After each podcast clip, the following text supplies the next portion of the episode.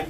えっとそれでは、えー後半はそのさやさんに、えー一問一答お伺いするコーナーをここまでしてきましたが、ここからですねまあこれからのお話、まあ、これからの夢っていうか、っていうのをどんどん伺っていきたいと思います、えっ、となんていうんですかねいろいろやってみたいことを伺ってみたいんですけど、はい。まあ、まずはこれからやってみたいこと、はい。まあ、今ちょうどまあ香川にいらっしゃるので、はい。香川でなんかやってみたいことってはい。ありますか？さやさん。今今というか今年2022年に入ってからあのみなもギャラリはいーをされている、あの竹森明さんというのうん漆芸家の方にちょっとご指導いただきまして、あの漆芸の作品作りにちょっと取り掛かり、ほ始めまして、はい。あのまあ、香川はその漆芸があの有名で、はい。い、ろいろ技法とかもうん。香川なりのものがたくさんうん。あったりとか、カラフルな漆芸作品があの特徴っていうのもあってちょっとそのやってみたいなっていうか作ってみたいなっていうのがずっとありまして最初はその金継ぎをはい。ちょっと教えてい。はいただいてたんですけど、うん。ちょっと自分でも書いてみたいとかうん。うんあの絵付けしてみたいみたいはい。な思いがちょっと、まあ、ずっとあったんですけど、うん。せっかくの機会なんで、うん。って思ってあの相談してみたらあの快くうん。いいですよって言ってくださって今あの生地からいろいろシェア生地を買って、あのあちょっとちっちゃい作品からなんですけど、作り始めてい。います。うーん。立体になってきたんですね。そうですね。なんか今年はそのイラストとか平平面だけじゃなくてちょっとその立体物とかうん。ちょっと今までやってみたいなーってずっとぼんやり思ってたことにチャレンジし始めようかなっていううん感じで動こうかなっていうのはありますね。うん。なのでこちらにいる時はその漆芸とかの作品うん。をちょっとこれからちょこマイペースにちょこちょこと作っていけたらなっていうのはせっかく身近に教えていただける方がいるので、あの頑張ってちょっとチャレンジしてみようかなっていうのは、はいはい、あります。なかなかこうまあ讃岐漆器とかはい。讃岐の漆っていうのはまあ一個伝統工芸としてはい。あると思うけどはい。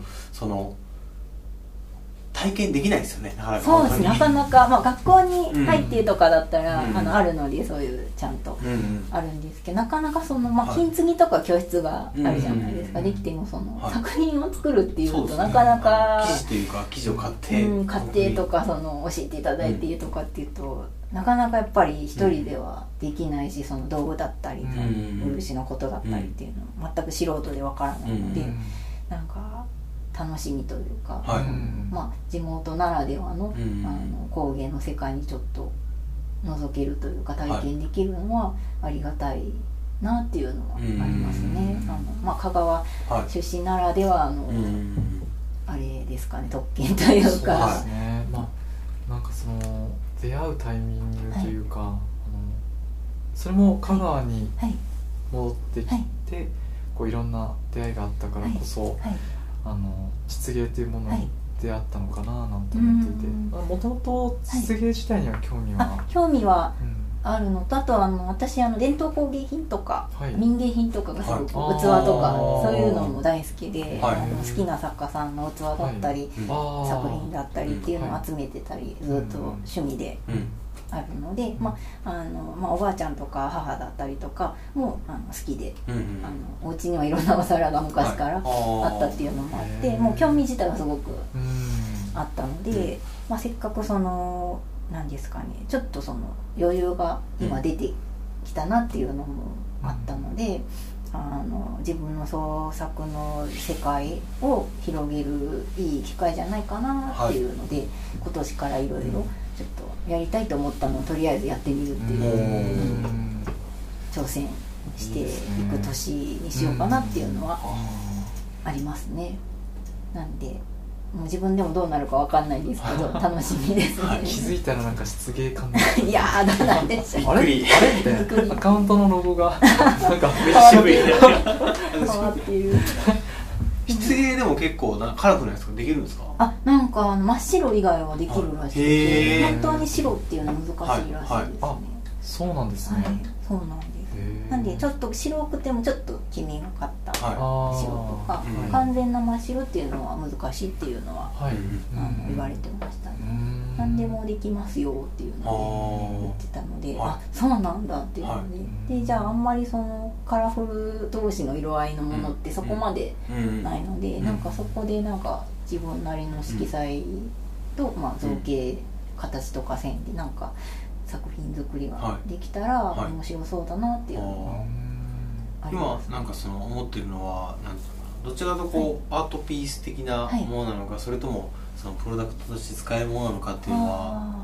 今作ってるのは手鏡。手鏡ちっちゃい手鏡はと本当になんかこのぐらいの、はい。なんですコースターみたいはいなお花形だったりとかに、それはもう飾りプレートとして、はい。はいああの作ろうかなと思ってたので、うん。まあ、飾って楽しめるものと、まあ、実際に使えるものを作りたいなっていうのがあって、えー。その工程とかも教えていただいてたら、はい。あの筆使いとかハケとかはうん日本画のはい時の道具の使い方はい。丁寧に一つずつやったりとか、はい。下準備を一つずつ、はい。あの時間をかけてやるっていうのは似てるなって版画にも通ずるものがあるなってやってて感じるので、なんかそのやっぱりそのやってたことが生かされてこうつながってるんじゃないかなっていうのは実際にその自分でやってみて思いましたね。あの細い筆を使って描いたりとか、はい。それも日本画時代うにんやってたことなので、どなるほど。こうなんか、うん。なんですかね。そのままスッと入れるというか、はい。うん。うん。なんか工芸品はい。であったり、まあ、日本のにまつわる物事が、はい結構その根底にあるその技法というか、はい。そこはやっぱりずっと続いて何かこう似たものがうん。あるかもしれないというのに気づいたんですね。そうですね。なんかそこはもう全然違うんですけど、うん。なんか面白いうん。ものづくりの楽しみというかうん。はやっぱりみんな一緒元は一緒なんだなっていうのは気づけて、はい。なんか面白いなって思いましたね。あともう職人さんはすごいっていうのに気づきました、えあの本当にすごい。そうなんですか？なって、はい。うん。やっぱりその、はい。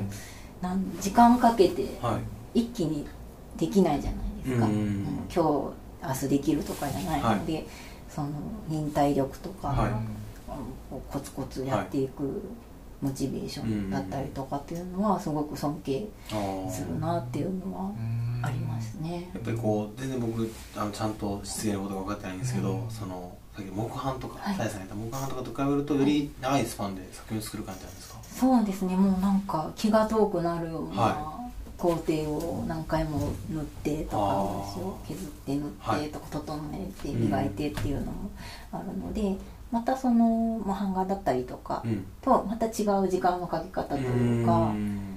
うん、でもやっぱりそのやってて職人的工程を挟むものが私好きなんだなっていうのはありましたね。なんかあの版画で磨いたり削ったりっていうするだけじゃなくて書いて。っていう結構その職人的な工程いっぱい挟んで作っていくのでうん。それはなんか似てるなというかそういうちょっと職人さんっぽい工程がある制作方法がすごい好きなんだなっていうか、はぐっと自分が来るんだなっていうのはありますね。なる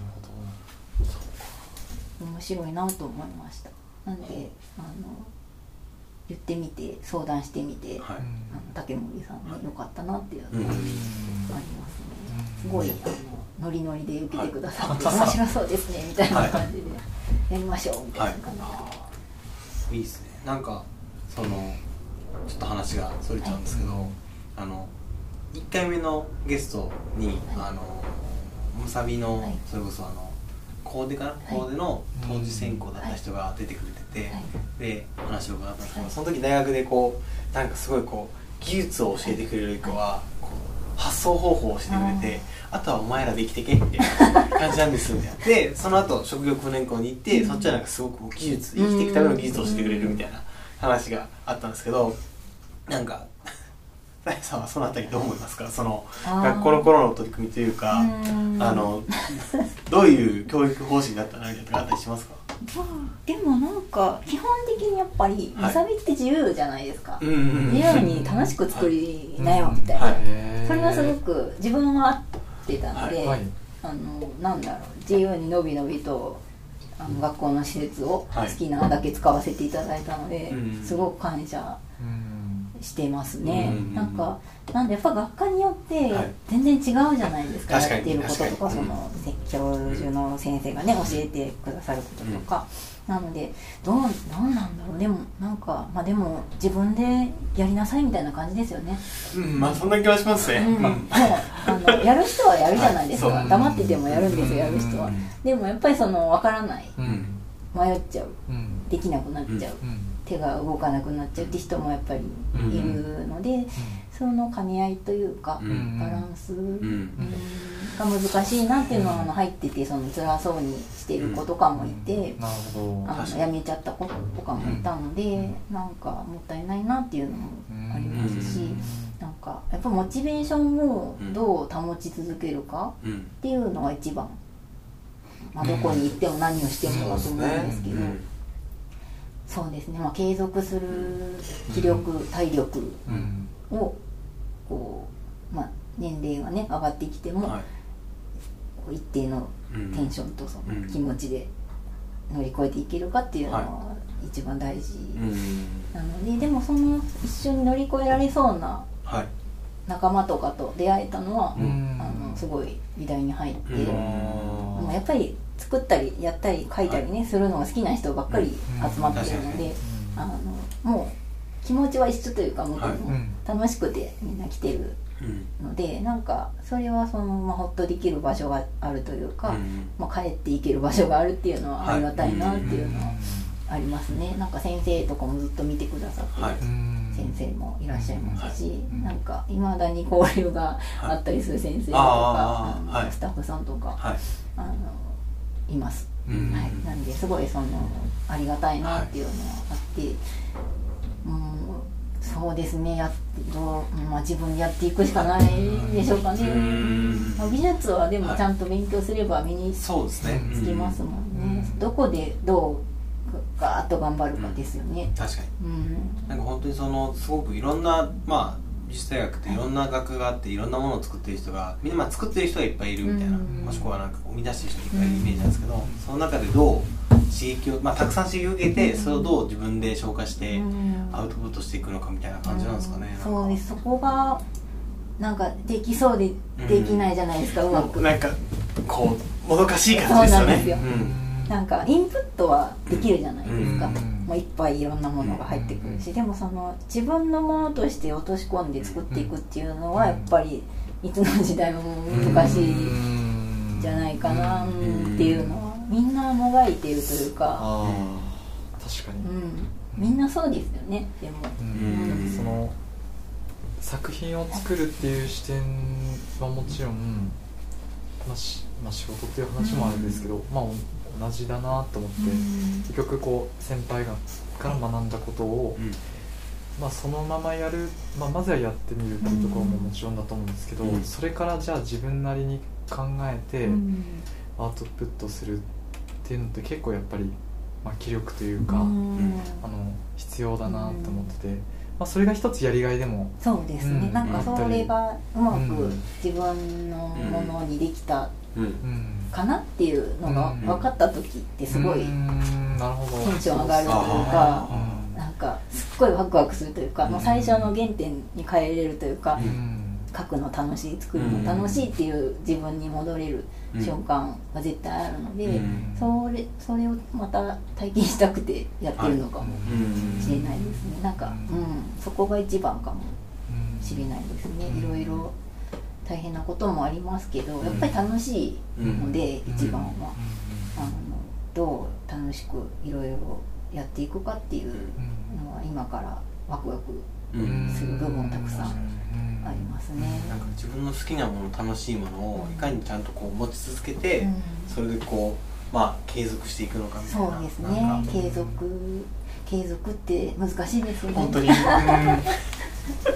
本当にだから大先輩の方とか見てると、はい。すごい方なんだなっていうのは、うんずーっと続けるってすごく大変だと思いました、うん全然まだまだひよっこなのであれなんですけど、うんでもそのまあ私なりに活動してきて、うんやっぱり継続するっていうのは、うん。あの大変。うん。だけど楽しい、はい。うん、っていう。うん。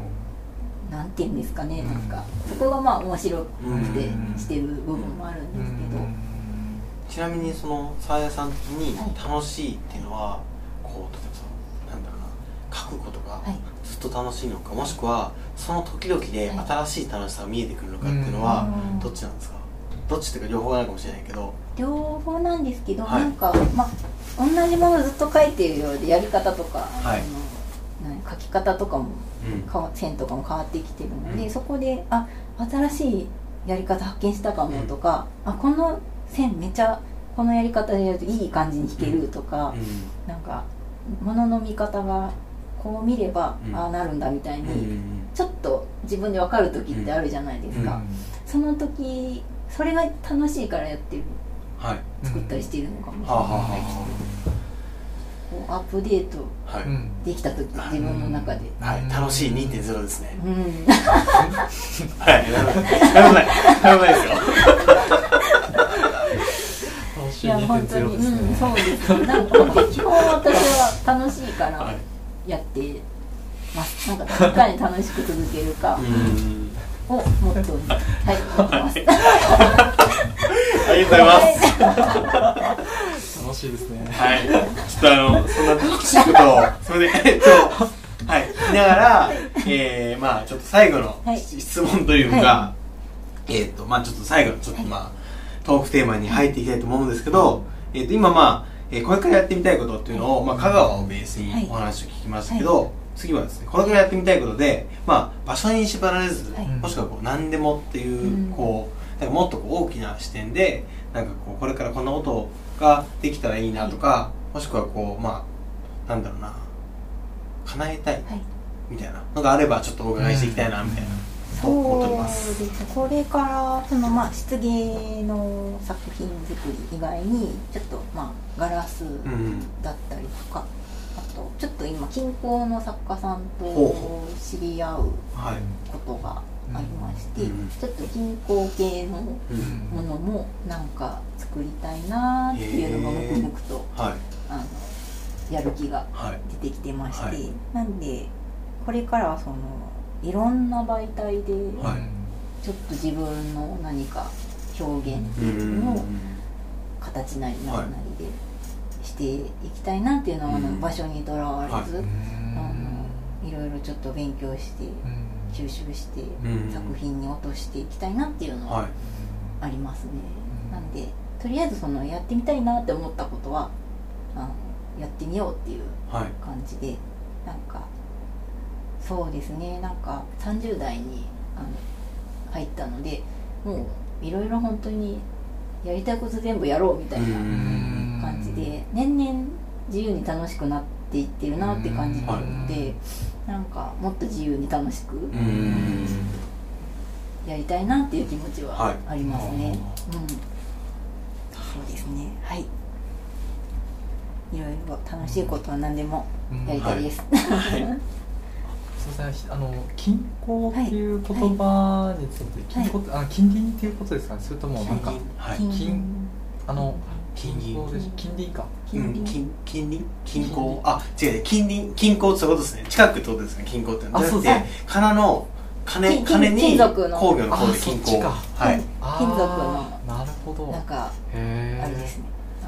オブジェだったり、はい。なんかブローチとか。こういうこういうのもそうだし。アクセサリーだったりっていうのもあのずっと興味があってやりたいなって思ってたので、素材が変わりますよね全然。そうですね。なんか面白いなって思うの全然知らないので科学もっと勉強ちゃんとすればよかったって思いますね。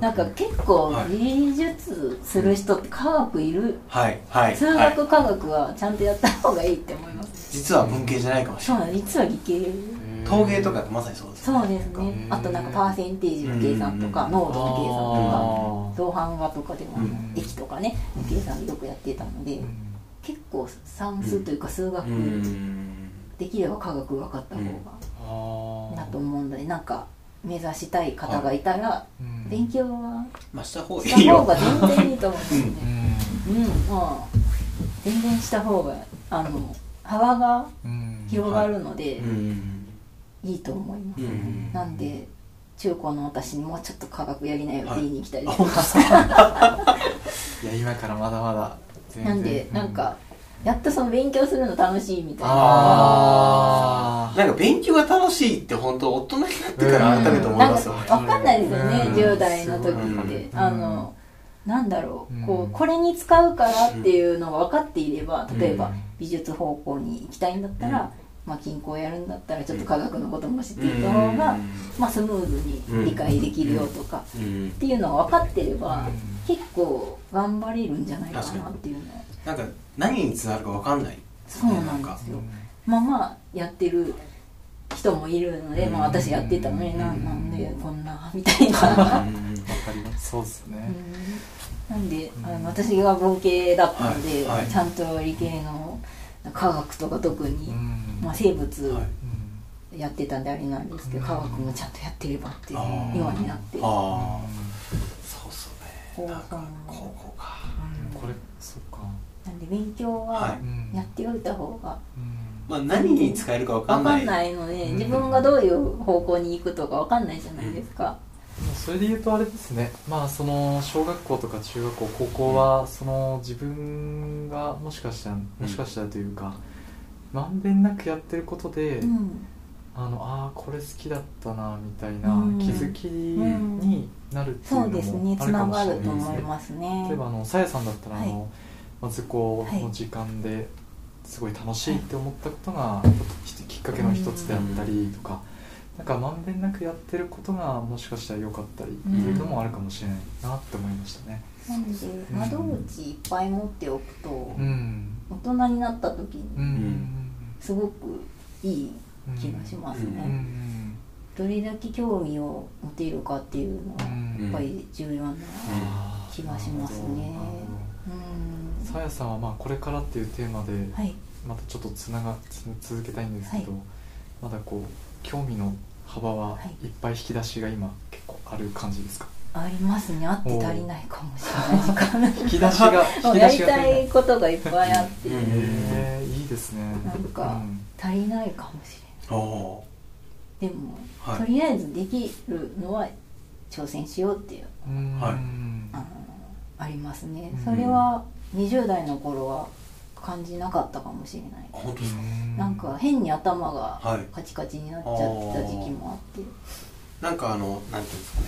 まあいわゆるクライアントワークとして依頼を受けて書くそのまあ一種デザイナー的なうん。こう考えと、はい。そのどんどんいろんな手法ではい。作品を生み出していくってこう、はい。アーティスト的な、うん。その側面が両方サイエンスなのである気がするんですけど、あなんかそのどんどん新しい技法というか、も挑戦したいとか、その自分のその好きなものを作りたいみたいな、でなんかそれがそのまあ今さっき10年っておっしゃってましたけど、はい。そのやっていく中で、はい。ちょっとこうしもしくはそれがあの土地の今2拠点にあってからの変化かもしれないけど、何らか変化がある感じなんですか？ーそうですね。なんかやっぱりそのなんですかね。まあ創作の面ともクライアントワークでお仕事としてやっていくのってやっぱり違うじゃないですかねって、その両方をできるというか行き来できる環境にあることで、はい。お仕事の方にもあの影響がはいいい影響が出るし、うん。創作の面でもやっぱこの経験でクはい。ライアントが出てくるので、うん。なんかその二面性が行き来を私がうん。性格的にはその苦もなくできる方だと思うので、うん。それはそのありがたいというか、うん。いい感じの影響し合うというか両方やることによって。はい。うん。なんでその創作の方もできないとかあの、うん。この時期はって思ったら全然しない時期もありますし、うん。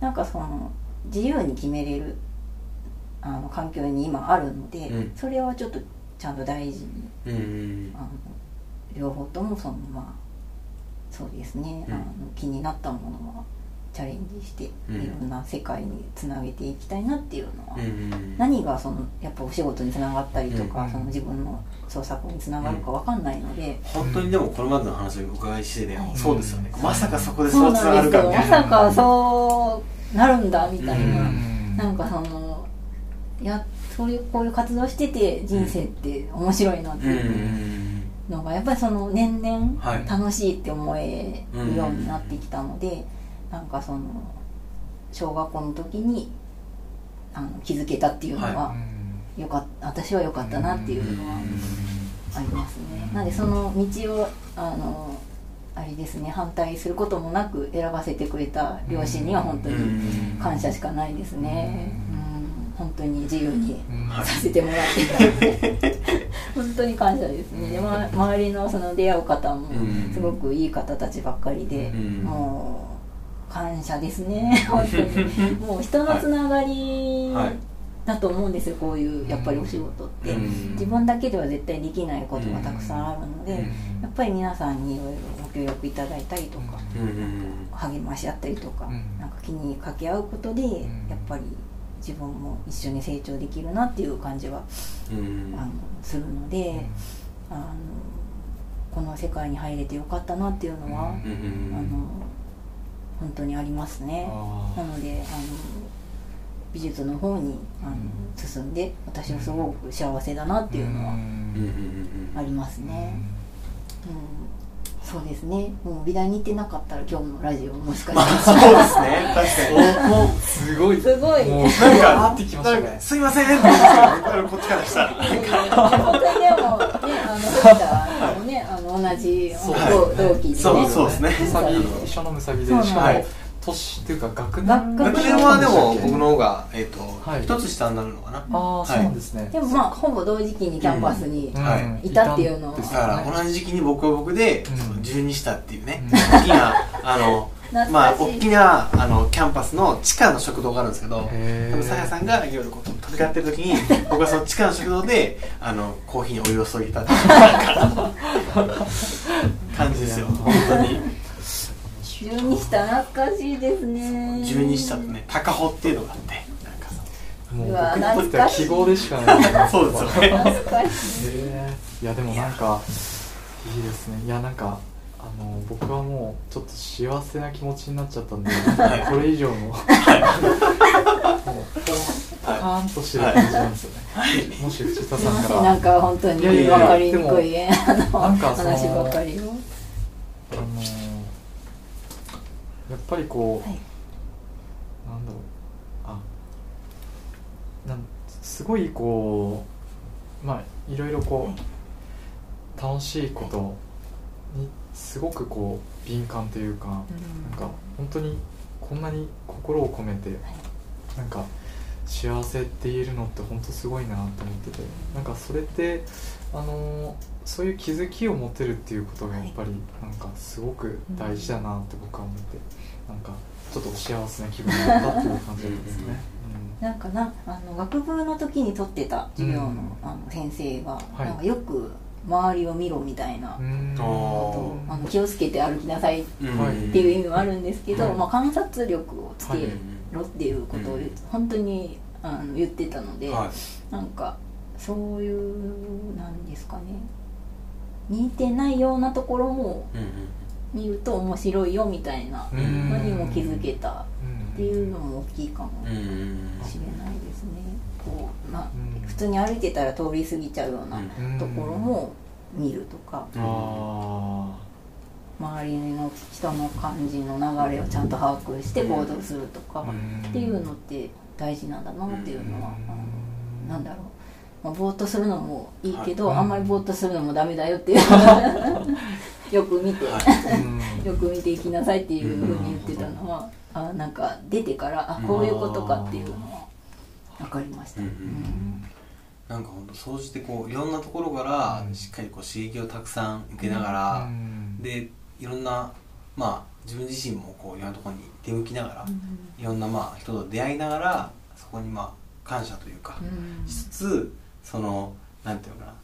えっ、とめっちゃアウトプットしてるなって。うん。いうんですかね、アウトプットは確かにすごい、なんかそうちゃんとその感じたものを出出してるんですよね。多分いろんなタイミングでそれがその結局縁につながっていくというか、そうですね。うん、なんか自分が本当出したものが次にまた新しいその縁を呼んでくるみたいな感じのこうループというかがあるんだなっていうのをなんか今改めてっていうかまあ総じてなんかずっとこう話を聞きながら感じました。うん。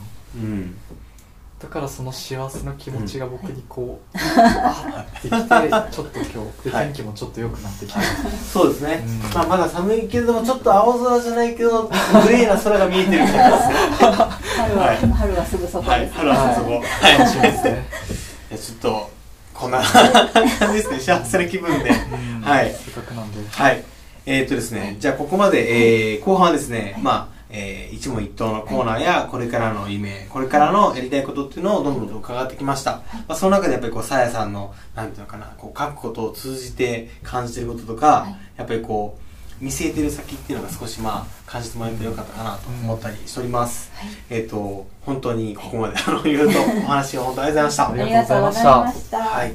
で、はい。えっと、最後にですけどね、はい。えー最後に、えー何かこう、さやさんの方からお知らせ等あれば、はい。えーお伺いしたいんですけど、はい。何かお知らせはありますか、えー、と4月に東京でちょっとグループ展に参加する予定がありまして、はい。えー、とマウント東京さんっていう、はい。ジンをたくさん扱っていらっしゃる、はい。ジンとギャラリーアートギャラリーを、はい。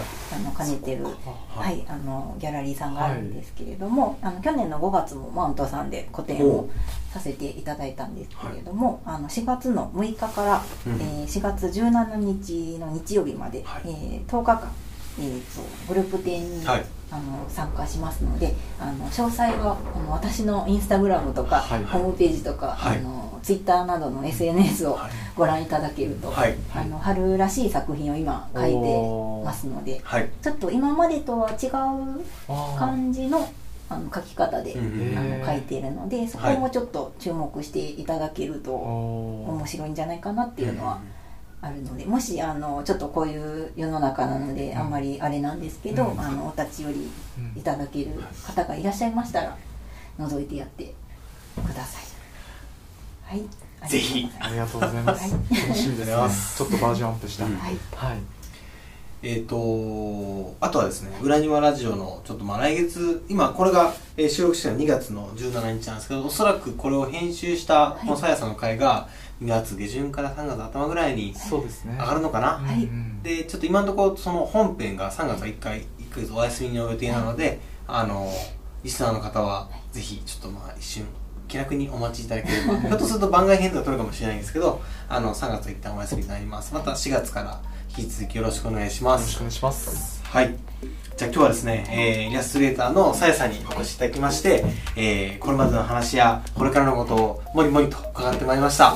えーなんか多分ね、めちゃくちゃ長いこと話をしてるので、結構長編になってると思うんですけど、本当にあの、すいませんおしゃべりいえいえ大好きですぎちゃった。でもなんかこう幸せが溢れるいいですねすごいいい回ポジティブなっていうか、なんかこう、プラスのオーラがね、藤田商店に今こう、充満してるので、あの、ぜひ、ポジティブだけが長所。いや、